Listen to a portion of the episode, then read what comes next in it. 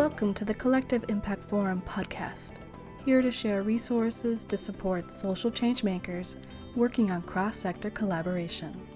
The Collective Impact Forum is a nonprofit field building initiative and online community that is co hosted in partnership by the nonprofit consulting firm FSG and the Aspen Institute Forum for Community Solutions. In this episode, we are hosting a roundtable discussion with the Collective Impact Forum team where we are sharing reflections on the impact of the pandemic, the economic downturn, and the recent protests to support Black lives, as well as answering some questions from community members.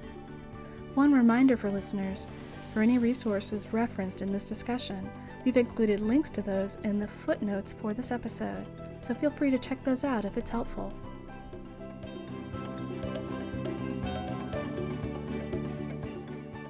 Hello, everyone. Thank you again for joining this roundtable today.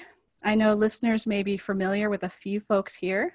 First, we have Executive Director of the Collective Impact Forum, Jennifer Splansky Juster. Thanks for joining us here, Jen. Hi, Tracy. Great to be on with all of you. Next, we have Director of Programs at the Collective Impact Forum, Robert Albright. Appreciate you being here, Robert. Thanks, Tracy. And for the first time joining the podcast, please let me introduce my forum teammate, uh, an associate director for strategic partnerships at the Aspen Institute Forum for Community Solutions, Sheri Brady. So great to have you here, Sheri. Hi, Tracy. Thanks for inviting me. And we're excited to have today two of our forum's senior advisors. Please let me welcome first Junius Williams, who, along with advising the forum, is principal of Junius Williams Consulting, and prior to this, served as president and CEO of the social impact organization Urban Strategies Council. Thank you for being here, Junius. Hello, Tracy. Greetings from Oakland. And last but not least, please welcome Senior Advisor Paul Schmitz, who is CEO of Leading Inside Out, as well as author of the book Everyone Leads Building Leadership from the Community Up, and is former CEO of Public Allies. Thanks so much for joining us today, Paul. Great to be with all of you. So, for today's roundtable, we are going to address some of the questions that have come up from community members. But before that, we just want to take a few minutes to reflect on what's going on now. For listeners, we're recording this on June 11th, 2020, just three months from March 11th, which feels like a monumental day. And not just for sports fans, since that was the day when the NCAA announced that they were canceling the championship games due to the pandemic it's the same date when Governor Inslee here in Washington state announced banning large events with schools to close soon after that. And overall, things changed very fast across the United States. And a lot has happened since then. Over 100,000 people in the US alone have lost their lives to the COVID 19 virus in just three months, with a very disproportionate impact on Black and Brown communities, especially hit by it. Along with the pandemic and the subsequent economic downturn, including millions in the US who have furloughed or lost their jobs, we have also seen the continuing brutality and murders of Black folks by the US police forces, including the Memorial Day murder of George Floyd in Minneapolis, which has set off a huge movement of protests and demands across the country and across the world for accountability and change in regards to the police and public safety for us here at the at this virtual roundtable, we are all located across the U.S. and we each are witnessing now the many protests in our communities that are demanding for change and justice for Black lives. So th- that is my attempt to describe just a little bit what has been going on to help set the context for today. So before we start with community questions, we just want to kick things off with your own reflections what has been coming up for you when thinking about all of this that's been going on from the health crisis with the pandemic, the economy, and the Black Lives Matter movements that are happening across the country and demanding forms, uh, demanding reforms? Uh, what has been coming up for you? Hi, this is Sheri. I'll start. Um, I think for me, there's been a couple of things. It feels like um, some of it at the beginning of the um, I would say I think that part of it for me is feels like this it could potentially really be a turning point. I feel like some of the the the what we've seen is not a surprise for those of us who sort of think about equity issues on a regular basis. I mean, obviously, nobody expected the Spanish Inquisition in the form of COVID nineteen, but um, but like the impact that it had on communities of color, black um, black indigenous and people of color are not surprising right like if you've looked at the the numbers and the the the way that systems have not served those communities well they're not surprised by that. But then you think about um, the george floyd's being the sort of linchpin or or impetus. It's sort of like what about that made this moment any different than any other sort of death that has happened at the hands of the police in this community? Like um, i feel that so I'm feeling that this really could potentially be a turning point, but I also worry because this country has short-term memory loss, but it feels like there are people that you don't expect to come out and are saying things. So I think that I'm wanting to feel hopeful, but still sort of having a cynical moment about what this, but I really am also thinking about how do we not just long for normalcy, which I hear a lot of people talking about, but how we long for reconstruction and change and rebuilding the systems that have failed uh, many folks um, for so long. So that's kind of what's on my mind these days. Sheri, I, I, I, I hold a lot of the same view. I mean, early last week, I was despairing and just thought, thinking about the fact that, you know, we had this global pandemic, this economic collapse, and uh, both of them uh, reigniting uh, the issues around racial equity in our community, and then adding into that the police brutality issues and as the police in, in my eyes were rioting against protesters last week it was despairing me. As the protests in milwaukee where i live have continued and grown and as i've seen the demands that the protesters are making actually start to have uh, some impact on the conversation and the debate in public uh, it's made me feel somewhat more hopeful. But like you i'm worried because america is fickle and uh, easily distracted and moved on to the next thing. And 2020 feels like it's that. And uh, and I, I, wonder how many of the people out in the streets yelling Black Lives Matter uh, will go full throated behind the policy and systems changes uh, that the protests represent. Just quickly, when we think about our work, collective impact existed before there was a thing called collective impact. And I think these movements are demonstrating again the power of groups and individuals coming together here in Milwaukee. There's a coalition of coalitions that have led the policy work of, at the grassroots level. The protesters are working in a networked way. They have clear goals. Uh, they're measuring their progress. It feels like a lot of the, the the practices we've learned effective movements have always done and i feel like i'm seeing a lot of that effectiveness a lot more effectiveness than than i've seen in past times it feels like at least here uh, the group's really making great progress. Um, I'm uh, of two minds. I'm really encouraged by what's happening and would agree with Sheri. Something very different is happening this time than at least I've experienced um, in uh, my life, including the period of the 60s of, of the campus based and Black Action movement. Uh, activities. So uh, I'm really encouraged by that. Um, I hope people understand um, this isn't a matter of a week or two. This is a matter of, unfortunately, given the history in America, of a lifelong commitment to doing the structural changes that need to happen and keeping in mind that we spent 400 years building um, an oppressive system for Black folks and other folks of color, and we're not going to eliminate it uh, in the short term, and that sustainable and sustaining pressure uh, is going to be necessary. Uh, the other mind that I have that's kind of coupled with that encouragement is it's the worst time in American history to have an imbecile in the White House. I can't think of a worse person to be there because almost any other leader, certainly in my lifetime, and uh, I'm not a historian, but almost any place in history, almost any other leader could have could capitalize on this opportunity and move us substantially as a country. And in fact, what we find is an idiot who is resisting what is a clear sentiment of, uh, of a growing majority of American people that we deal with some of the issues uh, related uh, to racism, related to police violence, uh, and then the uh, plethora of other issues that coalesce to conspire against people of color uh, in the country.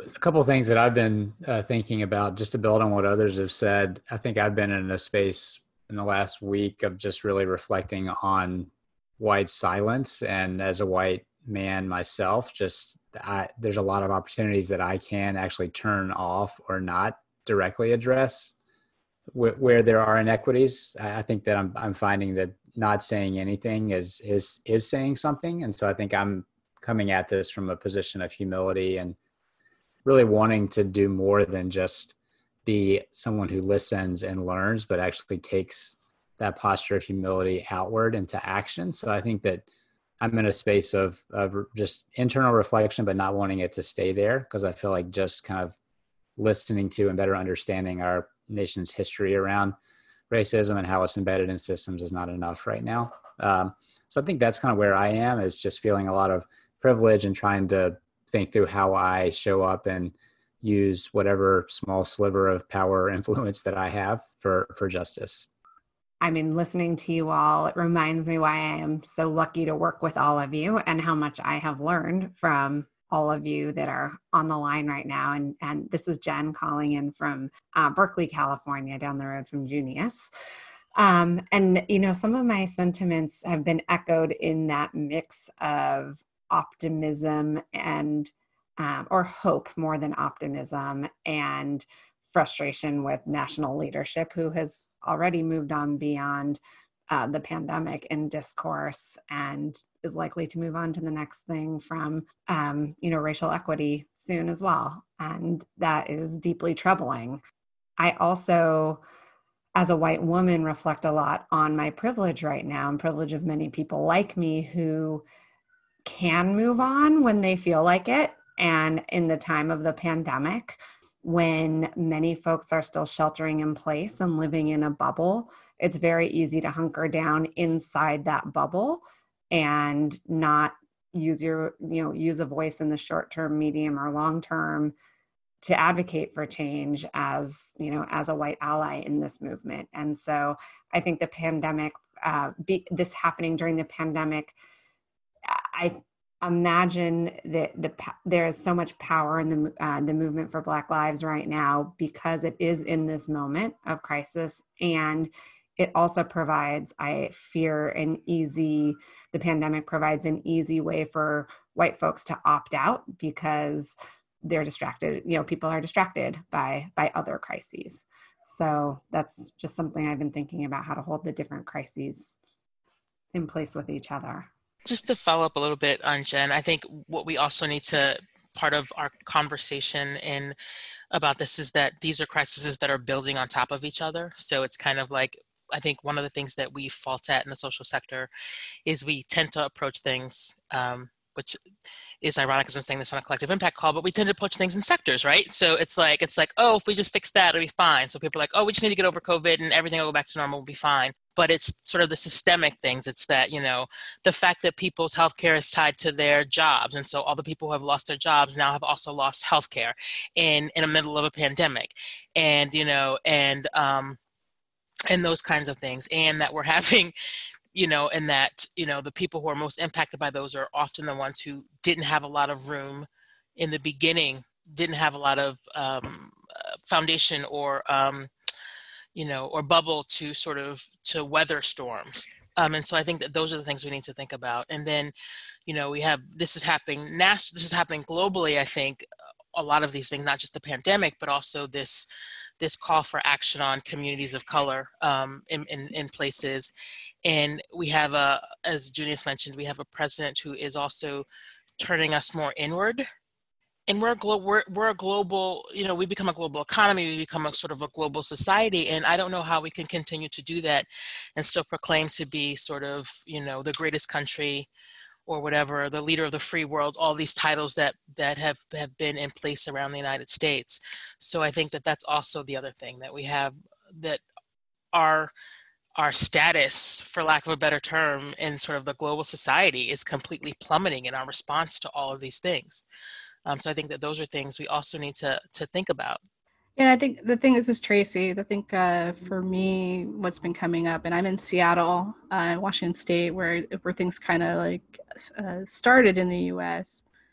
Uh, in King County. The thing I think about a lot is overall. The, I've been really pondering the the term of uh, the resiliency of racism. I've been thinking a lot about that and how we've seen so many, especially like corporations and organizations and everything, where, everyone's releasing statements, everyone is putting out a very branded statement on on on solidarity. And i think you know that's great. It's so interesting to think about like two years later two years ago people couldn't wouldn't use the words black lives matter in a press release.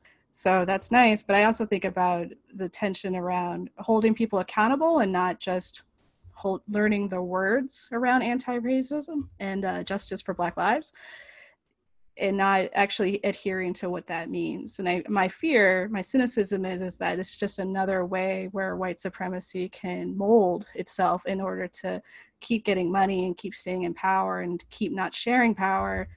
Is if we just learn the vocabulary and this is what it looks like, then we don't actually have to change anything. And so that's that's kind of where my mind is. Yeah, one of the things that uh, I, I, share that concern, uh, Tracy, and uh, that's why in as I think strategically about it, we have to mount a set of immediate demands. None of this stuff is new. And there are a lot of people who have a new awakening about racism in America who want to go and start the analysis all over. And that's uh, extremely frustrating to people who uh, of color who engage in this every day of their lives intergenerationally. And that's why the framing is what are you going to do right now? I don't need any lip service. We know enough about every one of these problems that racism has produced to have an immediate agenda that we could do tomorrow. So I, and I'm not, uh, uh, denigrating the need to do more analysis and to have everyone at the table, but my litmus test, uh, whether it be a business, whether it be an elected leader or whomever, what are you going to do right now within your scope of authority to demonstrate a commitment? And then we can have the conversation about the task force of the commission. But I, the least credible for me is, you know, plastering Black Lives Matter uh, across your social media. And in fact, to, to me, that's a turnoff. That is too damn easy to do at this point. Um, this whole 15% movement, for example, that's encouraging. And I want to watch and see who lines up to say that they're going to create 15% of their shelf space in retail uh, for African American producers, manufacturers, and, and, owners. That's a substantive sort of thing. Um, I'm at the point uh, in life and career that it's too easy to talk a good game. I want to see some definitive action that shows me that you're willing to take some level of risk in terms of moving the agenda. One question I have for the group, because I've been thinking about just to build on what you were saying, Junius, about wanting to go beyond just analyzing the problem or kind of empty words, but to actually see that communities would begin to to tackle some of these systemic issues. And I've had some conversations with with colleagues internally and with with other partners around how much are we talking about concrete actions that are going to kind of work within a current system versus completely overhaul, dismantle a system and really rebuild it. And I'd love to hear how you all are thinking about that because it feels like there I feel like one danger of moving to concrete actions is that you could end up with a bunch of actions that are more um, kind of tweaks around the edges that might change the system, but not completely overhaul it. And I think that will frankly make white people probably more comfortable if they're things that I could get behind because it's not going to drastically require me to give up power. It's not going to drastically require me to give up my influence, but it does feel like this moment in time is calling for much deeper changes. But I think that's where it's going to be really challenging for people, particularly those who already are comfortable with the level of influence and control that they have to truly give up uh, what what they have. From a from a system change perspective, I think one of the things that people can do is act concurrently. And I think sometimes people make an either or instead of a both and out of that. And so I would like to see our entire way of policing in my city completely redone. Uh, we have an amazing Office of Violence Prevention. We have a lot of other resources that could be uh, built up. At the same time, there are steps within the infrastructure our mayor or our police chief or our city council can take right now that would be immediately impactful, but not as impactful as the larger system change. And I guess I would be pushing for both. And I think to Junius's point, what I'm seeing is a lot of people ready to shout the slogans, but not really to take ready to take the actions. And I think uh, my mayor and many others are calling for commissions, and we're like, we've been commissioned already. We already have that. And I, I have to say that a lot of nonprofits uh, statements I've seen have also been kind of at the level of platitudes and uh, not at the level of of really calling for system change or risking anything. Um, and I think uh, you know until nonprofits and funders are willing to kind of really put risk into the game, it's it's kind of hard to see how change happens with their participation. And and so I think even for the collective impact groups, it's like who are you listening to and supporting? In Milwaukee, as I mentioned, there's a group of, of grassroots African American organizations that put together a policy agenda. I'm not seeing our major foundations or nonprofit leaders or United Way get behind that. Yeah, um, sorry paul it's it's about investing in in black lives in, in, in organizations that are led by black folks that are have been working on these issues systemically for a while. It's not about sort of saying, "Oh, they're risk, they're too risky to invest in." You know, it's it's about investing in sort of those um, those grassroots work that has been happening. It's also um, it's it's also when people talk about sort of we want to study, we're not quite ready. We want to make sure that we don't make a mistake. It's a it's a way of sort of like push kicking it down the road, right? It's a way of not doing anything but saying I am concerned, but I just don't want to make a mistake. It's like, but you have to do something. There needs to be some action. So I feel like I'm always frustrated, and I work at a place where we talk a lot, um, and so so I, I, feel that that's really is, but it really is about investing in those folks. And if you don't know the answer, there are people out there who do know the answer who are doing this work. Partner with them, talk to them, ask them what they need from you. Yeah, uh, I want to add though to Paul's point about the system stuff, and one of the things that troubles me uh, from a systems perspective, the way that we're talking about the police violence and and I understand tactically the importance of, of the opportunity to do something immediately about the most oppressive elements in some respect of the criminal justice system, but it is a system. Where's the conversation about prosecutors? Where's the conversation about the fact in Alameda County, and we've done some recent reforms in California, 75% of the people who traditionally sit in the county jail are awaiting trial, which means that they have the presumption of innocence. But we've held them captives because we essentially have uh, um, a system that uh, incarcerates impoverished people when all the evidence suggests that we don't we don't need to that there are tools to assess the likelihood that they will show up for trial that are fairly reliable and that if we provide people with the right kind of support, they don't have to suffer the exaggerated injuries of losing job, of stigma, of all the other things, because we've made a decision that we're going to incarcerate large numbers of black and brown people to just begin to send the message about who's in charge. So for me, the criminal justice stuff, I think a good point is to stop the police from brutalizing folks.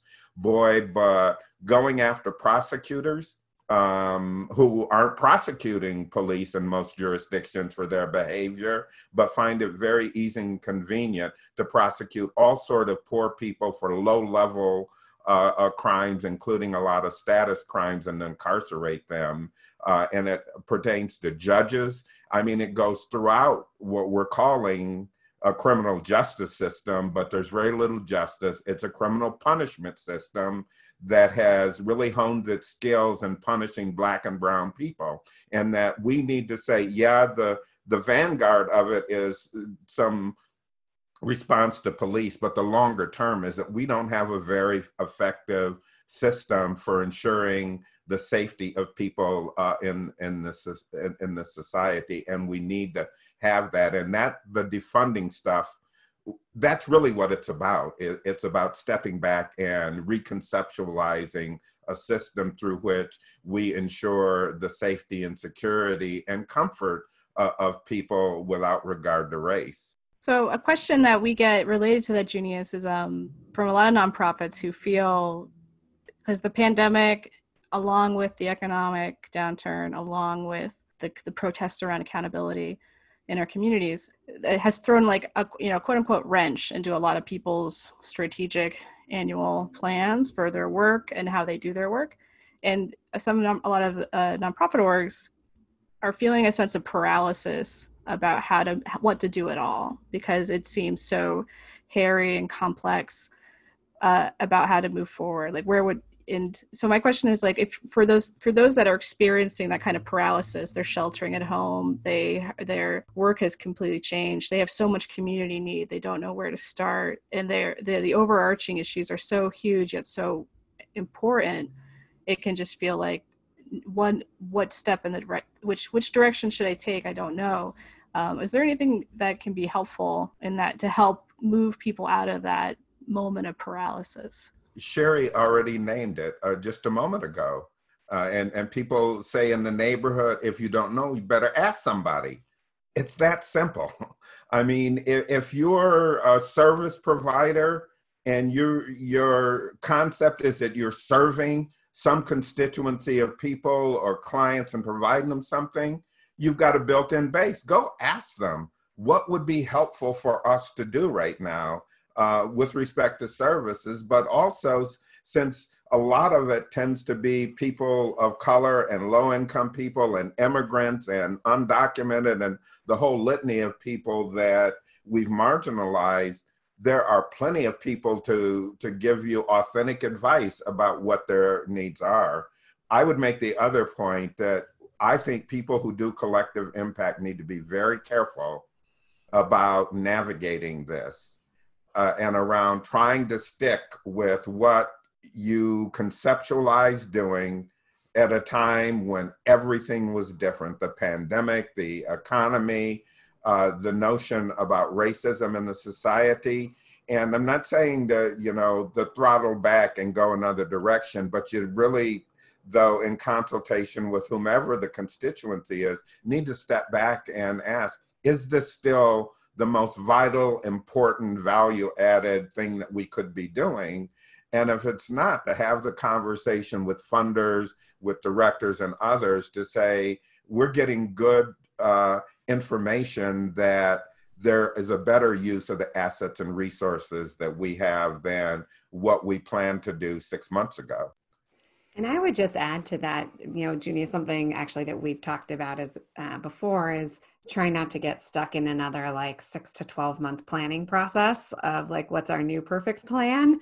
And uh, certainly you want to be thoughtful and do really meaningful listening, but think about what else you can do that's uh, like rapid response or a you know a quick type type of uh, pilot or program uh, because these things are uh, you know most likely you're going to be addressing something that's really important mm-hmm. right now and can't wait. And that's not speed is not always the strength of working in a collective impact initiative but i think it's important not to be uh, too lumbering right now. Yeah you know one of the things i heard in junius's comment that i think is so important is it's it's a time to center on the community not on your institution and so often organizations are so focused on how they're going to benefit and how they're going to what they're how they position themselves. Right now is a time to position yourself not around yourself but around really understanding the community and where the community needs and interests are and what you can do. And to be transparent about the boundaries you're putting around it that you may be shifting from your normal set of programs and activities to some other ones for a period of time because of opportunity, because of need, because of other factors. And, there's some tools that we've shared on the forum and that others have shared, like Marian Urquilla's uh, at the Center for Community Investments strategy triage tool or scenario planning or other things that people can use to kind of rethink and understand how your work might be different over the next six to 12 months. But I think the most important thing is is just really centering yourself uh, not on what's my mission and goals, but center yourself on what does the community need right now? What are the opportunities for system change right now? And what I'm seeing out there is that the groups that are doing this well are the ones who are pivoting fast and not letting the petty get in the way. That a lot of the discussions and arguments and process we often labor through in collective impact, I'm seeing groups just a sense of urgency and community just blowing through that and saying, we just got to get stuff to happen. And just a quick note, Paul, on Go that, because I think that Janice.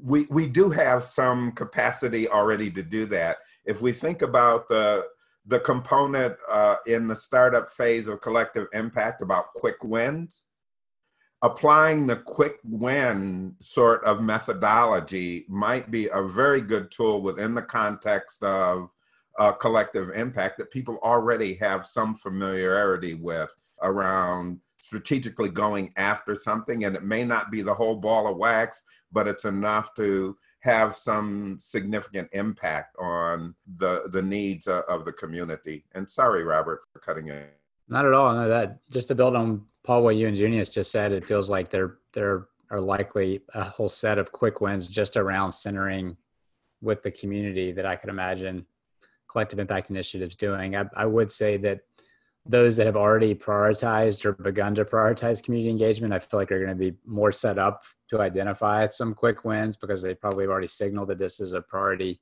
before COVID. I do worry about those collaboratives that were very top down, you know, kind of working with the quote unquote system leaders and have not really prioritized community voice and trying to do that now. But it does feel like whether you've deeply engaged in authentic community engagement now or not, it's super important to prioritize it right now.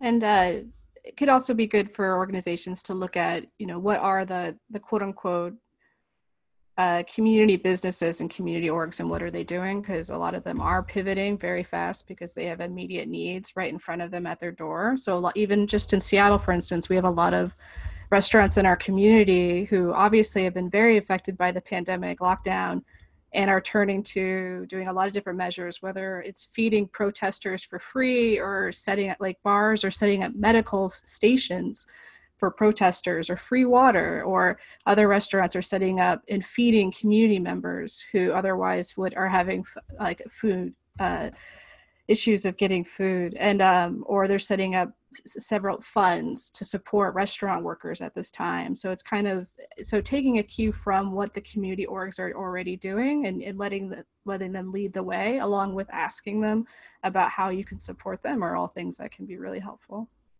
so we only have a little bit of time left uh, for this episode. Do we think we can cover the the first question, which was I linked a little bit to what you already talked about, Paul, which was how does how does one plan for an unknown future? When we think about planning for the unknown future, there are certainly things that are unknown, like when we will have a vaccine, but we know it's going to be a while. When will the economy turn up? Sadly, it's going to be a while. The economy is going to be down for a while.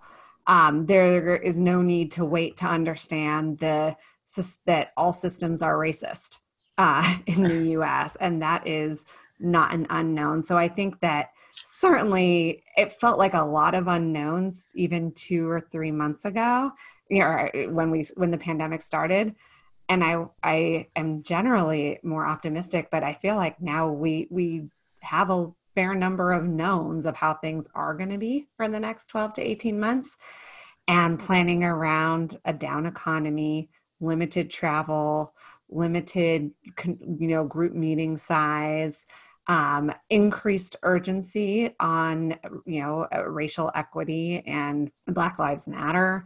I think those types of things hopefully are anchor points that people can do some planning around. I will just say you know the collective impact forum team did our own uh, scenario planning and it was a really great exercise. And paul maybe you want to say a little bit more about what you think about when you guide folks through that. But even though we all took on different scenarios along the dimensions of economic recovery and ability to convene we landed in relatively similar places because they're along a spectrum of limitations on both dimensions, honestly. So I do think that there is some planning folks can do with those things actually being unfortunately more known than we would like.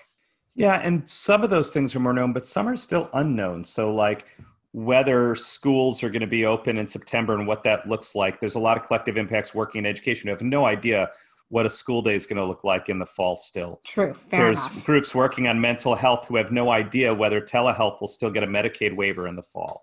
So I think there's a lot of unknowns with eh, at the level of program issues. Yes. Whereas some of those bigger macro trends, I think we have a better sense of. Yeah. But at, we don't know yet how municipalities, schools, businesses, et cetera, may be affected. If there's a resurgence in the fall, if like there are ways in which whether childcare providers will have enough PPE. I mean, there's there's a lot of things I'm hearing from groups working at the uh, on issues at a grassroots or at the community level that there's still a lot of unknown about how how the needs and services will look in the fall and next year and what they'll need and what they'll have access to and then of course you've got just the fact that so many organizations who are doing this work are also on the edge of economic collapse. And so there's a lot of concern about what's going to be available for them and how are they you know who's going to be standing in the fall. So i think those issues matter a lot. And and again i think that within that the, a tool like scenario planning can help you look at possible options for like what if schools open fully? What if there's no extracurriculars? Like you know to plan around different things. Something like the strategy triage tool from the center for community investment can help in terms of deciding what do we keep doing what do we pause when do we bring it back what do we stop doing what do we what do we need to know more about? And so i think there are some tools out there that people have found helpful in planning in the uncertain environment but there's certainly both some knowns at a macro level that for the next year things are going to be difficult and then a micro level just still a lot of unknown as systems are still trying to figure out how they're going to operate within the space Great point, Paul. And as as someone with a rising kindergartner, I should know the level of uncertainty of having no idea if she will be going to school or fully online or what, and the implications on, you know, parents and jobs and all of those ripple effects. Well, the other the other context, and I'm not trying to be flippant, where the more important set is what do you want to be true? We need to have that conversation and around basic structural overhaul of this society. Uh, because I think that it creates some north stars that that we need to have, and it gives rise to some discussions that we need to have. Uh, so, for example, universal health care that that should be the known that all of us are trying to create because this pandemic has demonstrated to us that our system is totally defective uh, in terms of being able to address the needs uh, of the people. Guaranteed income and employment. I think that part, part of what we need to do is to say, yeah, there's some uncertainty around what all of these factors, but there's some knowns around what our aspirations are as people within the society that should anchor us to some extent. And I'm really concerned that we get those North Stars, so to speak, out there so that the kind of immediate decisions that we're making align with where we think we're going. And uh, again, with the splits in American culture, we need to have that conversation because I know with a lot of people who don't share my political perspective, we have a hard time having a conversation. If you don't believe in the basic humanity of other people, then it's hard for me to have a discussion. If you don't believe that there are some basic human rights that have to be observed uh, in, a, a, a, civil society, then we're going to have trouble having the conversation. So I would like, as we're trying to figure out those things that may get aligned, that we're not abandoning the conversation about what are now the 21st century aspirations for what America is going to be. Feel like we've all been arguing for these things for a long time, but the COVID crisis, especially, illustrated to a lot of people who hadn't seen what everyone was talking about how broken the systems are. In the same way that uh, the past week, I think people who are, are newcomers to it are realizing how broken the police system is. Um, I think I've I know people who the actual the, the the the the the murder of George Floyd was horrific to them, but the actual police brutality of peaceful protesters around the country since has helped them finally get what people have been talking about. And I feel like on homelessness, on food, on uh, evictions, on all sorts of issues, we're seeing people wake up to issues that they didn't really understand fully before. And uh, it is a hope, and I think it's something everyone can be working on. Is is is I think now is a time to be pu- pushing system change, and to recognize that politics typically follows public will, and the more we build the public conversation and will around these things, the more likely the politics will follow. If we look at freedom to marry, they lost in California just in 2010. Uh, they moved public will in a bunch of states, and the politicians all followed and i think we have to remember that that it's it's not we wait for the politicians to take a- action. We have to move the public will in conversation in our communities to normalize these kinds of system changes as options and then begin pursuing them. But i, I think there's more energy than i've seen. Uh, the question is whether the established organizations will actually take risk to stand for some of these things Yeah, I would say too, it's and sort of direct service organizations that have often been like, we're just here to provide blankets, food, housing, whatever. Also realizing that they need to step up and be a part of the organizing advocacy piece of this work as well if they're going to see the change for the constituencies they say they want to serve. Well, this is a, a wonderfully robust conversation. I, I know I'm sure we all have a lot to think about, and as listeners, sure, I'm sure do too. And for Paul, I know you referenced a few tools, including the, the strategy tri- triage tool. And for listeners, we will include that in the footnotes for this episode. So feel free to check out the podcast page for a link to more information on that. For Paul, Junius, Robert, Sheri, and Jen, who just had to step away for a moment, thank you so much for joining us today. We look forward to continuing the conversation, answering more uh, community member questions, and just keeping things going. Appreciate you all. Thanks. thank you Thanks, Bye-bye. Tracy. Thank you. And this closes out this episode of the Collective Impact Forum podcast. If you're interested in learning more about what was discussed, we've included information in the footnotes for this episode. The intro music for this episode is composed by Raphael Crooks, and our outro music is composed by Kevin MacLeod. And for those interested in more learning events, registration is now open for Champions for Change 2020, our virtual workshop that will be held on September 15th through 17th, 2020. This online workshop focuses on the role of the backbone in collective impact and is especially geared for those in the early stages of their collective impact work. Although we're sad we can't be with you in person this year, one big plus for hosting a virtual workshop is that we're recording all the sessions and sharing those recordings with attendees after, so you won't have to worry about missing a session. You'll have access to them all. Check out our website at collectiveimpactforum.org for more information. This is Tracy Timmons Gray, Associate Director here at the Collective Impact Forum and your podcast host. I want to say thank you so much for listening, and we look forward to connecting with you more in our next episode. Until next time, we hope you are safe and well.